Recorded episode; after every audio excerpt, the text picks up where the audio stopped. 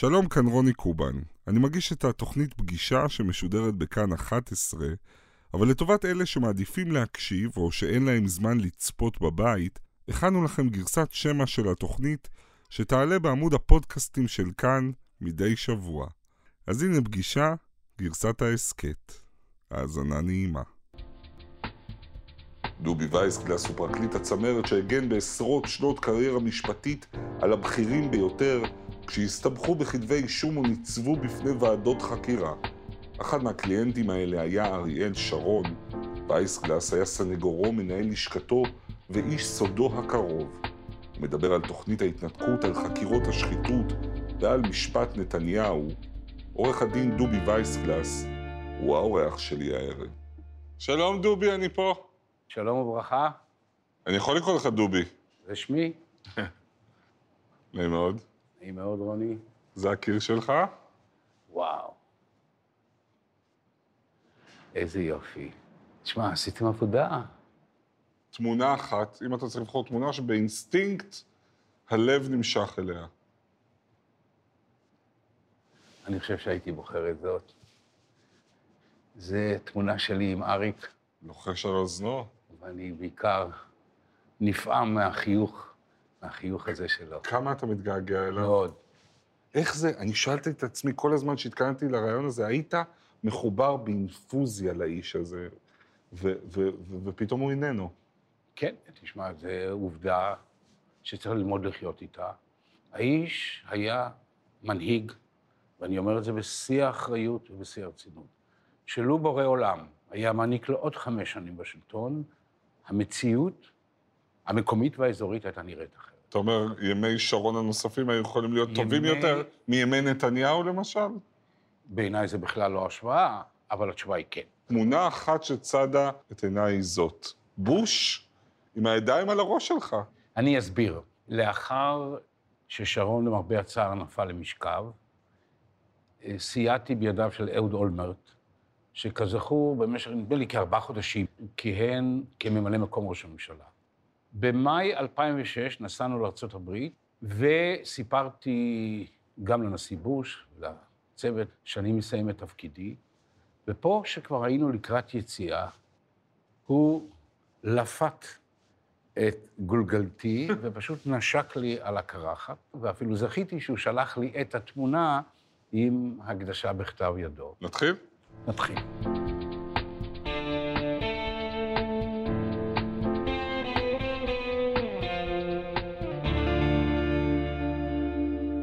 שלום לדובי וייסגלס. שלום וברכה. מעורכי הדין הבכירים בישראל, האיש שייצג ראשי ממשלה, שרים ורמטכ"לים מול ועדות חקירה במשפטים ובתביעות.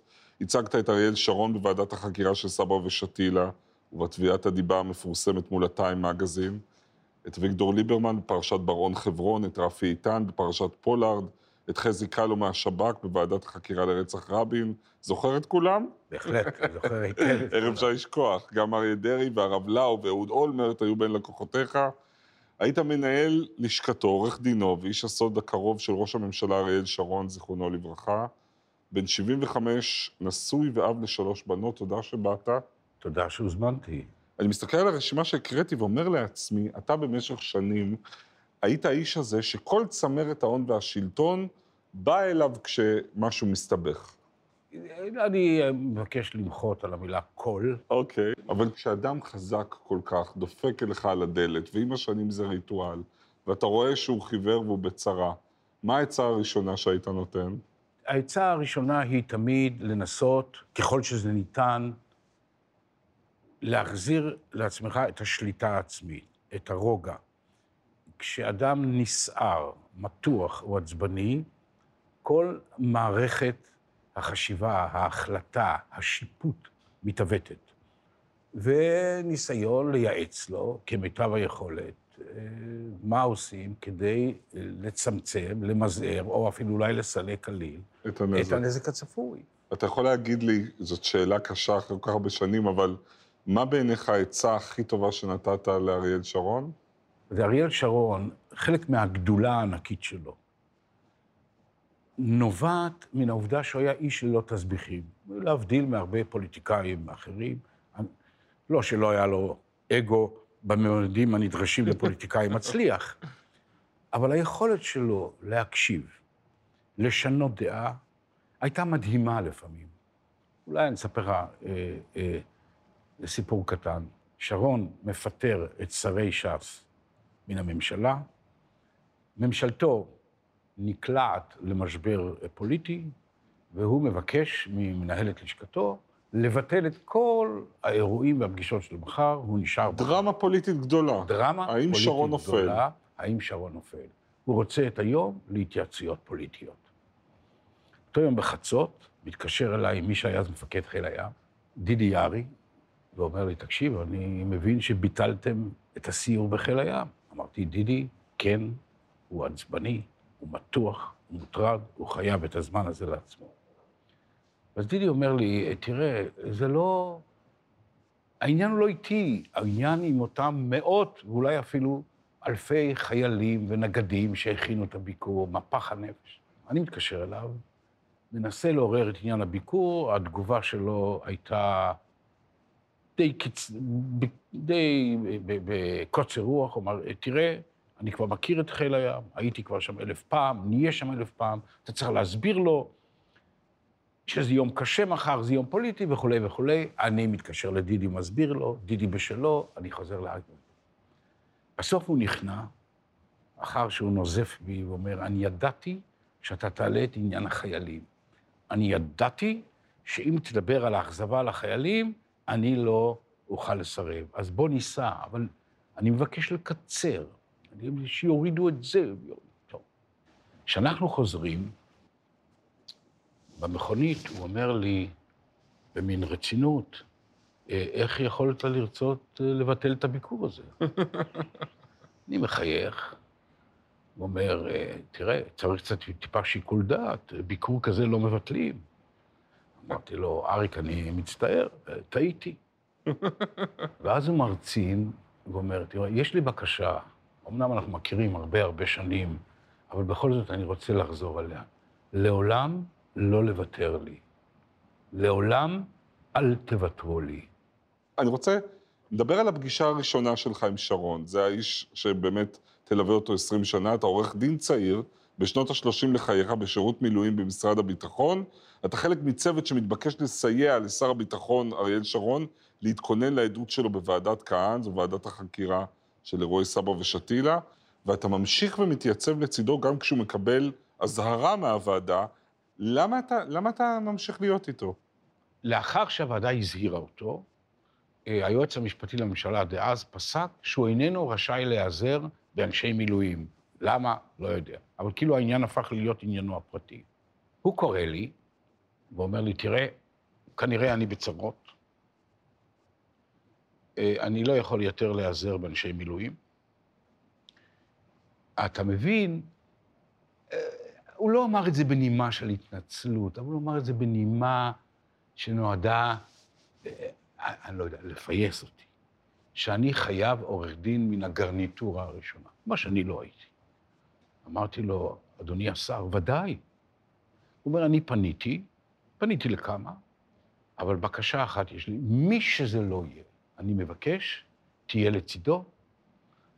האמת היא שאני כל כך התרגשתי, וכל כך הוחמאתי מהפנייה, אמרתי לו, אדוני השר, מי שזה לא יהיה, אני על ידו סוחב את התיק ביד אחת ואת הגלימה ביד אחרת.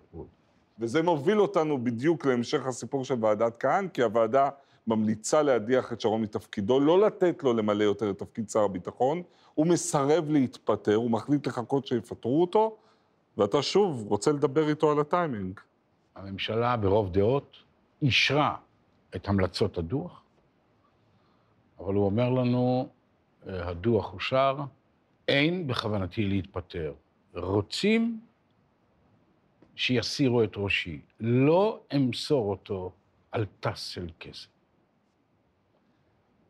למחרת יום שישי, חבר טוב מתקשר אליי ומספר לי שלמוצאי שבת, קרי למחרת, תתקיים הפגנת המונים בכיכר מלכי ישראל, שזה השמע בדרישה ממנחם בגין לפטר אותו מיד.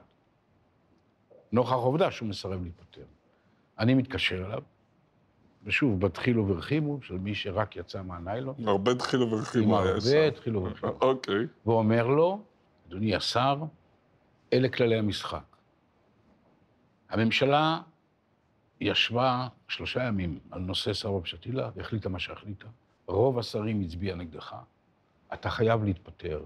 אסור שהרחקתך מהממשלה תהיה על רקע של חצי מיליון איש שטבעו זאת. אה, הוא ענה לי בקוצר רוח, "אה, תודה שצלצלת. בדרך כלל מי שהכיר אותו יודע, ככל שרמת, ככל שתגובתו הייתה נרגזת יותר, כך רמת הנימוס עלתה. כלומר, הוא אמר, "אה, תודה שהתקשרת, כן? אה, תודה לך שהתקשרת. כשהוא אומר פעם שלישית תודה שהתקשרת, אוי ואבוי. אוי ואבוי, אתה יודע שאתה בבעיה, תודה שהתקשרת, לא אגיש את ראשי על טס של כסף. טוב, מה? עשר דקות לאחר מכן, חדשות שמונה מתחילים במילים. שר הביטחון אריאל שרון הודיע לפני דקות מספר לראש הממשלה מנחם בגין כי בדעתו לסיים את תפקידו ביום ב' הקרוב. התפטר. אני נדהמתי, הטלפון מצלצל, אני מרים את השפופרת, וזה הוא אומר, האם שמעת חדשות? אמרתי, "כי- כן. ואז הוא אומר לי, תראה, אנחנו לא מכירים הרבה זמן, אבל אה, אתה צריך לדעת, אני לא תמיד מגיב לעניין, אבל אני תמיד מקשיב. ואז אני שומע את לילי, זכרה לברכה, צועקת מאחוריו, אריק, אתה אף פעם לא מגיב לעניין. ואז הוא אומר לי, אה, לילי מתקנת אותי, שאני אף פעם לא מגיב לעניין, זה נכון, אבל אני תמיד מקשיב. ישב פה אה, אהוד ברק, כן? והודה ואמר, הטעות הגדולה שלי הייתה בניהול אנשים. אני לא הבנתי שכשאברום בורג נעלב, אני חייב להקדיש לו זמן, כן? ו- וכשזה נעלב, כי אחרת חייבים לעסוק גם בפוליטיקה הקטנה. ואת זה, נדמה לי, שניכם ידעתם לעשות. בעניין הזה, שרון נזקק למעט מאוד עזרה ממני. צריך להבין, מי שכל ימיו ניהל אנשים, מי שבפירמידה של הניהול והפיקוד, ככל שמקומך היה נמוך יותר בסולם, כך האמפתיה, החמלה והחום שלו היו גדולים יותר. תן דוגמה. אני רוצה דוגמה לליטוף אגו של דוגמה. פוליטיקאי קטן, תראה, לניהול משבר מבריק. השרה דליה איציק, שרת התקשורת בתקופת ממשלתו הראשונה, שבאחת מישיבות הממשלה הסוערות, היא מפנה שאלה לרמטכ"ל, אז שאול מופז, בנושא צבאי, הוא לא עונה לה. בין בהיסח הדעת, בין במקומן, הוא לא עונה לה. טוב, שאלה, לא נענתה, ממשיכים, כן. יומיים לאחר מכן, יום שלישי, שעת לילה מאוחרת, הטלפון בביתה מצלצל. היא לוקחת את השפופרת, וזה ראש הממשלה, זה אריק. הוא אומר לה, דליה, אם אני זוכר היטב, בישיבת הממשלה ביום ראשון, שאלת את מופז כך וכך וכך. הוא ענה לך? אז היא אומרת, לא.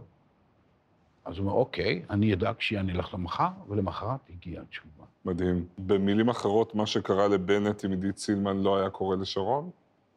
אם עידית סילמן פרשה בגלל תחושה של ניכור, נידוי, הזנחה, חוסר תשומת לב, זה לעולם לא היה קורה לשרון.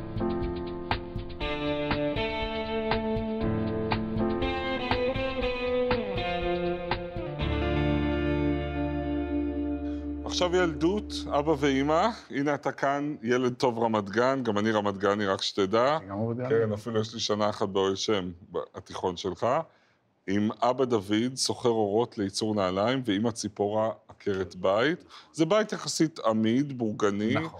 אה, שנות החמישים, אבל ברקע מרחפת, כמו אצל רבים מבני דורך, שואה והמשפחה שנעלמה. אימא עלתה לארץ לפני, אבל אבא עבר את המלחמה באירופה. אבא עבר את המלחמה כחייל בצבא האדום, כשהיחידה שבה הוא שירת עמדה להיכנע. הוא, יחד עם שני חברים, ערקו מזרחה לכיוון סיביר, מנצ'וריה, סין, הודו, איראן, הוא עיראק. היה, הוא היה מאלה שמספרים מה הוא עבר? לא, מילה לא.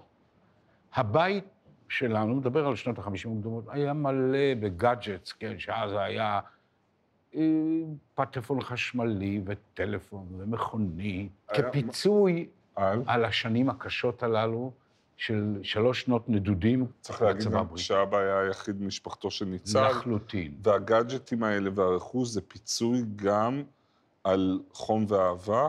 מי שמכיר אה, את הבתים הפולניים של ראשית שנות ה-50, חום או אהבה הוא לא בדיוק המצרך הנפוץ ביותר שם, זה בעיקר דאגה, המון דאגה מטריאלית בנוסח, קח סוודר, אל תקח סוודר. אה, אבל לפעמים שיחות נפש. לא. אמא מקריאה סיפור, אה, אה, אני לא- כמעט שלא זוכר. אביך נפטר במפתיע בגיל צעיר. אבי נפטר מאוד במפתיע בגיל צעיר, הוא היה בן 51. כשהוא ואימי צופים בטלוויזיה, היא פתאום שמעה מעין הנקה או גליחה, היא חשבה שהוא מתרוצץ איתה, וכשהיא הפנתה את הראש, לצידה הוא כבר היה מת. ומה זה עשה לה, לאמא? היא כמו, היא נשארה בודדה כבר עד יומה האחרון. היא התמסרה לטיפול אה, בנכדים, בעיקר בבנות של אחותי.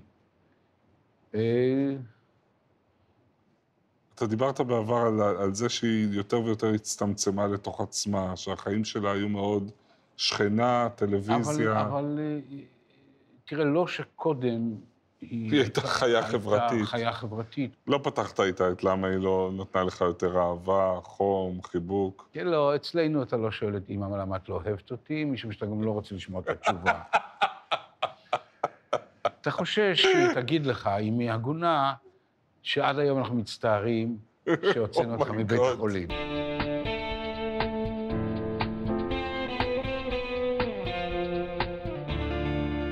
אז בוא נדבר על השנים האלה, שבהן היית שותף של שרון בעשייה ובכהונה. אחד הדברים שנזכור לאריק שרון כראש ממשלה זה הסיבוב פרסה, המהפך האידיאולוגי הדרמטי שעבר עליו, זה מתחיל במפת הדרכים. אני רוצה שנראה קטע שבו שרון מתעמת עם נתניהו במרכז הליכוד, מאי 2002. ערב טוב לכולכם.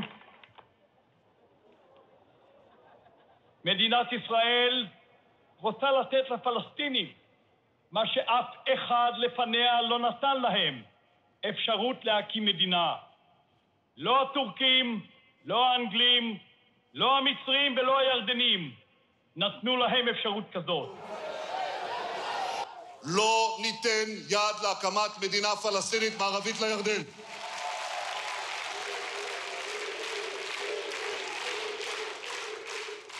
עלינו להצביע כאיש אחד בעד הצעת ההחלטה נגד מדינה פלסטינית. מה זה עושה לך לראות את זה? אני אה, זוכר היטב את האירוע הזה, ואת ההבנה שהלכה ונתחזקה שהליכוד איננו ולא יכול להיות הפלטפורמה הפוליטית שעליה או באמצעותה הוא יגשים את הכוונה שלו לפתור את הבעיה הפלסטינית. אבל בבסיס העניין נמצאת השאלה שהיא באמת, אני, אני לא חושב שהיא ברורה עד היום, מה חולל את התפנית האידיאולוגית של שרון, הבולדוזר של ההתנחלויות, הכיר מועצת יש"ע, קנה לעצמו דירה ברובע המוסלמי בירושלים. תראה, זה לא תפנית בנוסח כמו שאופנוע מבצע פרסת עונה, אבל אני ראיתי את האפקט המצטבר של אירועים כאלה ואחרים. האינתיפאדה הנוראית, 1,200 הרוגים, חוסר היכולת הממשי והאמיתי של מדינת ישראל להתמודד עם מכת ההתאבדויות, המחיר הכלכלי העצום, המחיר החברתי העצום. והנה ממשל אמריקאי, שהוא עומד מאחורי מפת הדרכים, מציע מסלול מדיני. אבל מפת הדרכים, אדוני, זה רק השלב הראשון, השלב השני הוא ההתנתקות, כן? איך אריק שרון הביא ארץ ישראל השלמה, מתנתק, נסוג. ההינתקות הייתה פועל יוצא של אותה הבנה, שלא באה בקלות, אבל היא באה, שאנחנו חייבים למצוא איזשהו פתרון מוסכם לבעיה הפלסטינית. ובאינטרס הישראלי לטווח ארוך אין לנו שום עניין בעזה, אז למה להישאר שם? צריך אבל גם להזכיר, לתת קונטקסט, שההתנתקות מתגבשת בשרון כשהוא ובניו מסובכים בחשדות לעבירות חמורות, גם הן קשורות לשוחד. פרשת האי היווני, הקשרים עם מרטין שלף, פרשת סיריל קרן, התרומות לקמפיין שלו בליכוד. שרון אולי לא יצא נגד מערכות המשפט, אבל עליו נאמר עומק הנסיגה כעומק החקירה. עצם המחשבה שנסיגה כזו או אחרת משפיעה לטובה, לטובה, או באופן חיובי מבחינתו, על התפתחות החקירה, היא כה נואלת ומטופשת, והוא עצמו היה נוהג להתלוצץ. הוא אמר לי, מי תוקע כף לידי, כן, של הפרקליט שאמור להחליט בענייני, אין דודה בגוש קטיף, כן. הלו, מרבית העם, או חלק גדול נכבד מן העם, נחשב למי שנמצא בחלקה הימני של... אבל חלק גדול מהאליטה, ו- אה, ו- לפחות באותה תקופה. אני הכרתי את מי שהחליף את שרון, ידידי הטוב אהוד אולמרט, שהניח על השולחן את הצעת ההסדר הנועזת ביותר שהוצעה אי פעם לפלסטינים, וזה הסתיים במעשיהו. לא ראיתי, לא ראיתי שהמפנה המדיני של אהוד אולמרט, שהתבטא והתממש, כמו שאמרנו, בהצעת שלום כל כך נועזת, עזר לו. דברי הבל. אבל דברי ההבל הזה, אני, אני אשאל על זה עוד שאלה, כי גם משה בוגי יעלון, הרמטכ"ל של שרון, הוא אמר את זה באופן ברור בספרו. הוא כתב, ראש לשכתו עליך, דוב וייסגלס, אמר לי באחת הפגישות שבהן ניסה לשכנע אותי לתמוך בהתנתקות, שמעמדו הפוליטי של שרון בירידה, ולכן הוא צריך לעשות מעשה. את זה בוגי יעלון כותב. לא, אתה אומר את בוגי יעלון ואתה עוטה הבאה ש, אה, שכל מה שבוגי יעלון אומר הוא מדויק, אז לא הייתי נחפז אה, דבר הזה, אני לא זוכר שמעולם אמרתי לו את הדברים. הוא ממשיך וכותב, הייתה לי תחושה ששרון עלול ללכת למהלך שנראה לו שיציל אותו פוליטית ואישית, גם אם הוא יהיה כרוך במחירים אסטרטגיים גבוהים. ניכר היה בשרון שהוא נחוש לקדם את ההתנתקות ולממש אותה, אך גם ניכר היה שהוא לא לגמרי שלם איתה. הוא פעל כפי שפעל בשל מניעים הנסתרים מהעין. זאת. האשמה הכבדה. מול ההאשמה ששרון פעל כפי שפעל בגלל ההסתבכות המשפטית שלו, צריך לזכור, אה, אה, אנחנו מאוד הופתענו מהתמיכה הציבורית בהינתקות. להזכירך שמהלך השנתיים שבה התוכנית נדונה, גילינו להפתעתנו ש-70% מהציבור תומך בה. בדיעבד, אתה מצטער על ההתנתקות? אף לא לרגע. שווה בנפשך. מה היה קורה ללא התנתקות? החמאס משתלט על עזה, בזה אני אומר, לא יכולנו למנוע ב-2007, עם או בלי היישובים. החמאס משתלט על הרצועה, ובליבה, בתוך בית הבליעה החמאסית, מונחים 17 יישובים קטנים, שאם היום החמאס נזקק לטילים, למנהרות, כדי להגיע לעבר השני גבול, למה הוא היה נזקק שהיעדים שלו והמטרות שלו נמצאים כמתווכי זריקת אבן. לכן, לטעמי, ואני מבין ובטוח שיהיו חולקים על כך, ההינתקות תרמה בצורה מהותית לביטחון המתיישבים בראש ובראשונה, ולא גרעה כהוא זה מהבעיה ששמה עזה, שיש לה פתרון, אבל לא זה הזמן והמקום.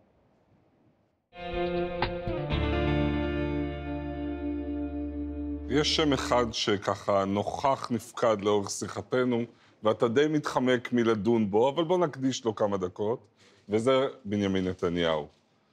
אם היית צריך לתמצת בשני משפטים את היחס של שרון לנתניהו. אה, נהדר לראות אותך מתפתל, לא, אדוני העורך דין. זו שאלה, אה, באופן כללי, זה היה... זה לא, זה לא היה אחיד לאורך אה, תקופת... אה, תראה, ההיכרות ביניהם משתרעת עשרות שנים. היחס תמיד היה כבדהו וחשדהו, מהול בקורטוב של עוינות. זה הלך והתחזק, שביבי... דוחק אותו החוצה מהליכוד. דוחק אותו החוצה, מעמיד את עצמו בעצם כמועמד לראשות הליכוד, מהמר בחוסר הצלחה שההינתקות תגרום, ההינתקות, וכל מה שההינתקות הביאה, הקרע בליכוד, הפרישה, אפשר לקרוא לזה 12-13 חברי כנסת, הסערה הנוראית, משאל המתפקדים ששרון לא ציין, שכל אלה יגרמו לפרישתו או הפרשתו של שרון, והוא יתפוס, יתפוס את מקומו. ולהזכירך, שרון מקים את קדימה. שבבחירות 2006, כן. אותן בחירות ששרון כבר לא זכה לעמוד בראשם, הליכוד יורד ל-12 מנדטים. מנקודת מבט שלך, אתה גם עורך דין בכיר מאוד. מה דעתך על תיקי נתניהו? אני הייתי תקופה יושב ראש בזק. אני מכיר את הצרכים של בזק מלפני ולפנים. אם אכן יוכח בראיות שטובות ההנאה הרגולטוריות שביבי העניק לבזק או לאלוביץ', אכן הוענקו, מדובר בפרשת שוחד אולי הכי גדולה שהייתה אי פעם בארץ. אבל השחיתות השלטונית לא התחילה אצל נתניהו, הזכרנו את שרון בניו חקרו שנים בחשד לעברות שוחד. ההסתבכויות של שרון ובני משפחתו, כולן נבעו על רקע של תרומות אסורות לבחירות. בסדר, לא שזה... זה, זה סוג של שחיתות אחרת. אין פה את ההנאות האישיות המטורפות. אין פה את הניצול לרעה של מעמד ראש הממשלה. ואין פה גם את הכרסום במעמדו של בית המשפט. אתה יודע, אחד מקציני המשטרה הבכירים, שבאו לחקור אותו בביתו, שאלתי אותו איך היה, אז הוא אומר, לא קל. אני שואל אותו, במה לא היה קל? ואז הוא אומר כך, תראה, הוא הושיב אותנו, וככה הוא אומר לנו, זה מעמד לא פשוט לי ולכם. לי כנחקר, ולכם כמי שבאים לחקור ראש ממשלה. מרבית חיי הבוגרים הייתי קצין במדים. אני יודע מה זה ארגון, אני יודע מה זה חובה. עשו את עבודתכם, אני מעריך הערכה עמוקה את אי הנעימות שאתם נמצאים בה, מתוך החובה שלכם לארגון, ואל תרחמו עליי. ובחקירה שנמשכה שבע שעות, כל השוני, אמר לי אותו קצין, שאנחנו נאלצנו לצאת לשירותים כארבע או חמש פעמים במהלכה, הוא היחידי שישב אה, אה, יש משהו שאתה מתחרט עליו משנותיך כאחד האנשים החזקים במדינה? לא, אני לא מתחרט.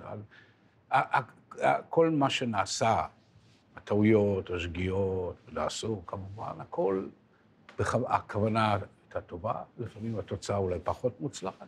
הכל עשיתי, כך אני מקווה, אה, ביושר לב ובפעילות הציבורית, מתוך רצון לסייע למי שבעיניי באמת אחד מגדולי המנהיגים שהיו פה, אה, אה, להצליח. הוא היה נחוש לסיים את הסכסוך הישראלי-פלסטיני, רק מתוך ההבנה שכל עוד הסכסוך הזה תלוי ועומד, לעולם לא יהיה הסדר מדיני אזורי אמיתי, לעולם תקציב הביטחון יהיה בממדים שלו, לעולם חלק נכבד מהמשאבים הלאומיים ילכו על ה-F-35, ולא על הקטנת הפער וחינוך ומתן ההזדמנויות. הוא החליט שאת זה צריך לסיים, אבל בעיקר שהאחרון שעוד יכול לעשות משהו מהותי, אמיתי וממשי בעניין הזה זה הוא, אבל לא זכה. עורך הדין דובי וייסגלס, תודה רבה רבה על השיחה הזאת, זה היה מרתק. תודה לכם. ושתמשיך להיות uh, כה חיוני.